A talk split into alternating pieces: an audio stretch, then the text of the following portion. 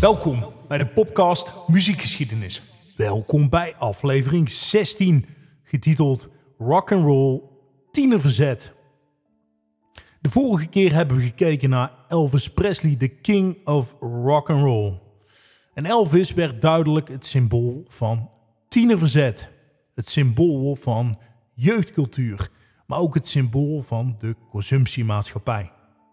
Wanneer we alleen al kijken naar de podiumpresentatie van Elvis, dan weten we eigenlijk al genoeg. Dit spreekt de jeugd aan. Draaiende heupen, wild schuddend op en neer. Een blues, laag gesneden. Dit is gericht op de jeugd. En wanneer Elvis ergens optrad, dan vielen de meisjes bij bossen flauw. En ouders die vonden dit gewoon compleet obscene. De oudere generatie die hield hier niet van. Maar de jongeren die werden er wild van. Rock and roll staat vanaf dat moment symbool met tienerrebellie. En dat die muziek, als je die analyseert, ook heel erg gericht is op jongeren, heeft niet alleen met de podiumpresentatie te maken, maar ook met de inhoud van de teksten. We gaan eens luisteren naar een mooi voorbeeld van de Beach Boys, briljante plaat van Brian Wilson, en die heet Barbara Ann.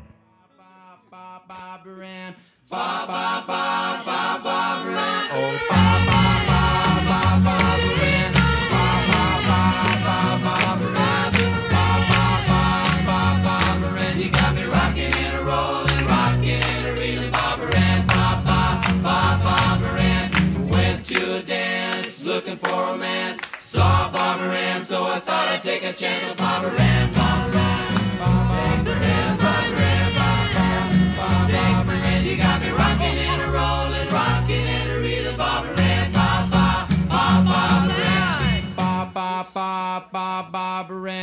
Ann,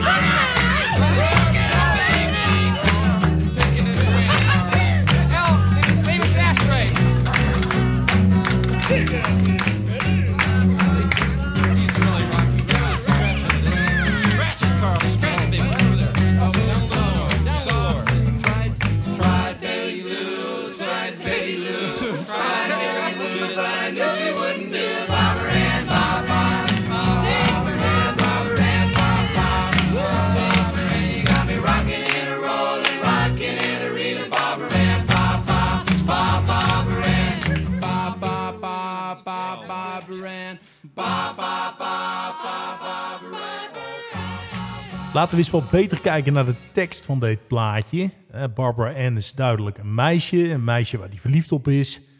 En hij zingt dan op een gegeven moment: I went to a dance looking for romance. I saw Barbara Ann, so I thought I'd take a chance. Typische tiener leefwereld, waarbij je naar een feestje gaat, een meisje ziet en kijkt of je er kunt versieren. En iets later in de tekst, op het einde van het liedje, eh, dan komen we erachter dat de zanger van dit liedje dat hij niet alleen maar met Barbara Ann wil gaan, maar dat hij ook het geprobeerd heeft met Peggy Sue, Peggy Lou en Mary Lou. Maar ze konden allemaal niet tippen aan Barbara Ann. De typische leefwereld van een jongere op zoek naar een meisje. Het feit dat rock'n'roll tienerverzet betekent eh, en dat deze muziek dus heel erg gericht is op jongeren, dat lijkt wanneer wij er nu naar kijken niet nieuw, maar was op dat moment wel nieuw. Populaire muziek werd eigenlijk pas sinds rock'n'roll echt muziek voor de jeugd. Daarvoor sprak populaire muziek, dan denken we natuurlijk vooral aan de jazzstroming, sprak ook ouderen aan. Dat was niet per se muziek die voor de jeugd werd geschreven. Dat was dus nieuw voor die tijd. In de jaren 50 werd popmuziek geassocieerd met de jeugd. En dat had te maken met rock and roll. En dat komt omdat de jeugd in die tijd voor het eerst een doelgroep werd. Een consumentenmarkt werd. Tienerrebellie gaat dus hand in hand met de moderne kapitalistische consumentensamenleving. Voor de jaren 50 bestond tiener zijn, jong zijn, puber zijn eigenlijk niet echt. De jeugd ging al heel vroeg deelnemen aan het arbeidsproces en werd dus al heel snel ingelijfd in de wereld van de volwassenen. We zien dat veranderen eind 19e eeuw. Dan wordt kinderarbeid wordt afgeschaft. En dan wordt de leerplicht die wordt dan ook verlengd, zodat jongeren langer op school zitten. We zien vanaf de jaren 20 zien we de welvaart stijgen. Ook een voorwaarde om uiteindelijk een jongere groep te kunnen oprichten. En mensen werden mobieler. En dan neemt de invloed van het gezin op de jeugd eigenlijk heel erg snel af. Na de Tweede Wereldoorlog ontstaat jeugdcultuur dan pas echt. De wederopbouw zorgde voor rijkdom, er was optimisme, er kwam meer vrijheid voor de jeugd, de jeugd gaat langer naar school en dan ontstaan er peer groups, zogenaamde peer groups. Jongeren die met elkaar gaan optrekken, zichzelf aan elkaar spiegelen, zichzelf wellicht meer aan elkaar spiegelen dan aan hun ouders.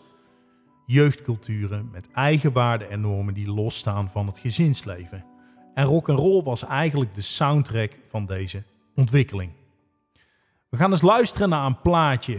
Dat heet Happy Days van de gelijknamige serie waarin deze jeugdcultuur eigenlijk wordt opgenomen of bezongen. Waarin je de rock'n'roll jeugdcultuur, de welvarende jaren 50 en het ontstaan van peer groups ziet ontstaan. We gaan eerst eens even luisteren. Monday, happy days. Tuesday, Wednesday, happy days. Thursday, Friday, happy days. The weekend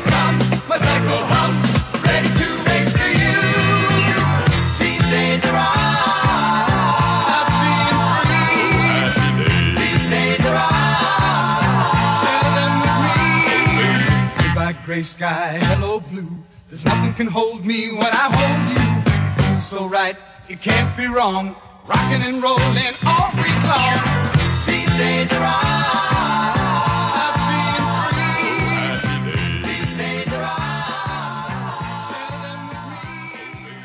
Wanneer je naar beelden kijkt van de serie Happy Days, dan zie je eigenlijk deze jeugdcultuur ontstaan. En je ziet alle kenmerken zie je voorbij komen. We zien de Fons, een van de hoofdrolspelers in een leren jack, met zijn haar met een hoop wax of brilkriem naar achteren gekamd. We zien dat de mobiliteit toeneemt. De Fons rijdt op een motor. De overige spelers die rijden in open auto's. Zij dansen op rock and roll.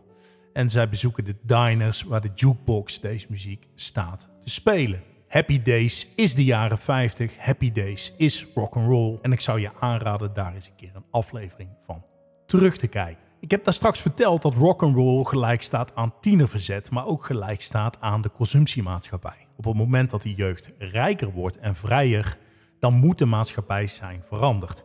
En dat is ook wat er in de Verenigde Staten op dat moment is gebeurd.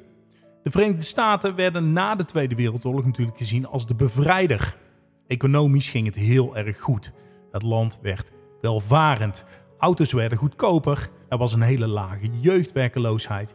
En bijbaantjes komen op. En juist die bijbaantjes die zorgen natuurlijk voor het geld wat de jeugd kan besteden aan dingen die hij en zijn peergroup natuurlijk belangrijk vindt. De jeugd krijgt ook zakgeld. Wat betekent dat de ouders een ruimere beurs hebben. Ouderen kopen koelkasten, ze gaan eten uit automaten, ze bezoeken diners en ook de jeugd komt hiermee in aanraking. De jeugd wordt een groep consumenten en dus een doelgroep die zijn geld besteedt aan platen, aan films, aan kleding, aan uitgaan. En de cultuurindustrie die gaat hier al heel snel op inspelen. En ze beginnen reclame te maken op radio en tv gericht op de jeugd. Op het moment dat deze ontwikkeling plaatsvindt, dan gaan ook platenmaatschappijen zien dat de jeugd een doelgroep is. Dat de jeugd een groep is waar je geld aan kan verdienen. En we zien dat heel erg goed terug in de carrière van Elvis. Zoals ik in de vorige aflevering heb verteld, start Elvis bij een kleine platenmaatschappij, bij Sun Records, eigenlijk een, een lokale opnamestudio. En in eerste instantie maakt Sun hem nou, nog niet beroemd, maar wel een lokale held. Later ziet ook grote platenmaatschappij RCA in dat hier geld te verdienen valt. Zij contracteren Elvis en maken hem echt een grote ster. Hij kan dus ook pas optreden op tv op het moment dat hij getekend heeft bij RCA. Sun is hier simpelweg te klein voor. En het feit dat hele grote platenmaatschappijen gaan investeren in rock and roll en dus gaan investeren in de jeugd, dat betekent dat zij hierin een doelgroep zien. Elvis speelt niet voor niks in talloze rock and roll films die vanaf de jaren 50 worden uitgegeven. De film Rock Around the Clock zorgt er zelfs voor dat rock and roll internationaal Verspreid via de film maakt de wereld kennis met rock and roll. En die films en die radio- en televisiespotjes, dat is niet het enige. Veel artiesten zien vanaf dat moment hel in merchandising. Dat is wat ook opkomt in de jaren 50. Sjaaltjes, petjes, stickers, buttons. In de vorige aflevering had ik het over Colonel Tom Parker, de manager van Elvis, en die ziet hier ook brood in.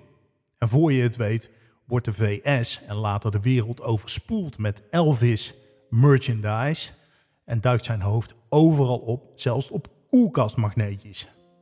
Deze consumentenmarkt kent natuurlijk ook een keerzijde. Hij is gericht op een ideaal plaatje. Een blanke, jongere, in een auto, rijk, welvarend, op weg naar een diner waar hij zijn meisje oppikt en vervolgens een muntje in de jukebox gooit en luistert naar rock and roll muziek. Dit is natuurlijk niet inclusief en dit is gericht op een bepaalde type jongeren. De rijke, blanke jongeren uit een welvarend gezin die kan rekenen op zakgeld en een bijbaantje heeft.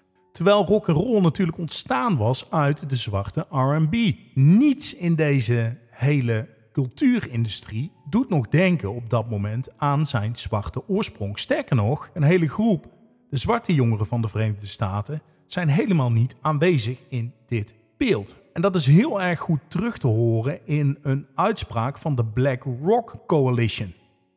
Die uitte in 1990 pas een verontwaardiging over deze periode. Zij zeggen namelijk: Het Elvis-delirium dat zich na zijn dood over het hele land verspreidde, zegt heel veel over een bepaald segment van de Amerikaanse psyche. Een heleboel mensen hielden van Jimi Hendrix, maar niemand zegt dat ze hem na zijn dood in de lokale supermarkt of wasseretten zagen. De meerderheid van de Amerikanen kon zich alleen met Elvis identificeren, omdat de maatschappij in der tijd zo radicaal gepolariseerd en gescheiden was.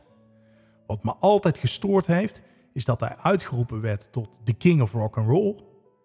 Dat gedoe degradeerde mensen als Chuck Berry en Little Richard in één klap tot voetvolk, tweederangsburgers in een rijk dat zij zelf nota bene gecreëerd hadden. Kritiek op deze veramerikanisering, kritiek op deze witte voorstelling van rock and roll. En daarom lijkt het me goed om deze podcast af te sluiten met de andere kant van de rock and roll. De rock and roll ontstaan uit de zwarte R&B en hem in zijn consumentenmarkt compleet vergeet en een ideaal beeld schetst van blanke jongeren in rijke suburbs. We gaan luisteren naar net zo'n grote held, maar niet King of Rock and Roll genoemd, Chuck Berry.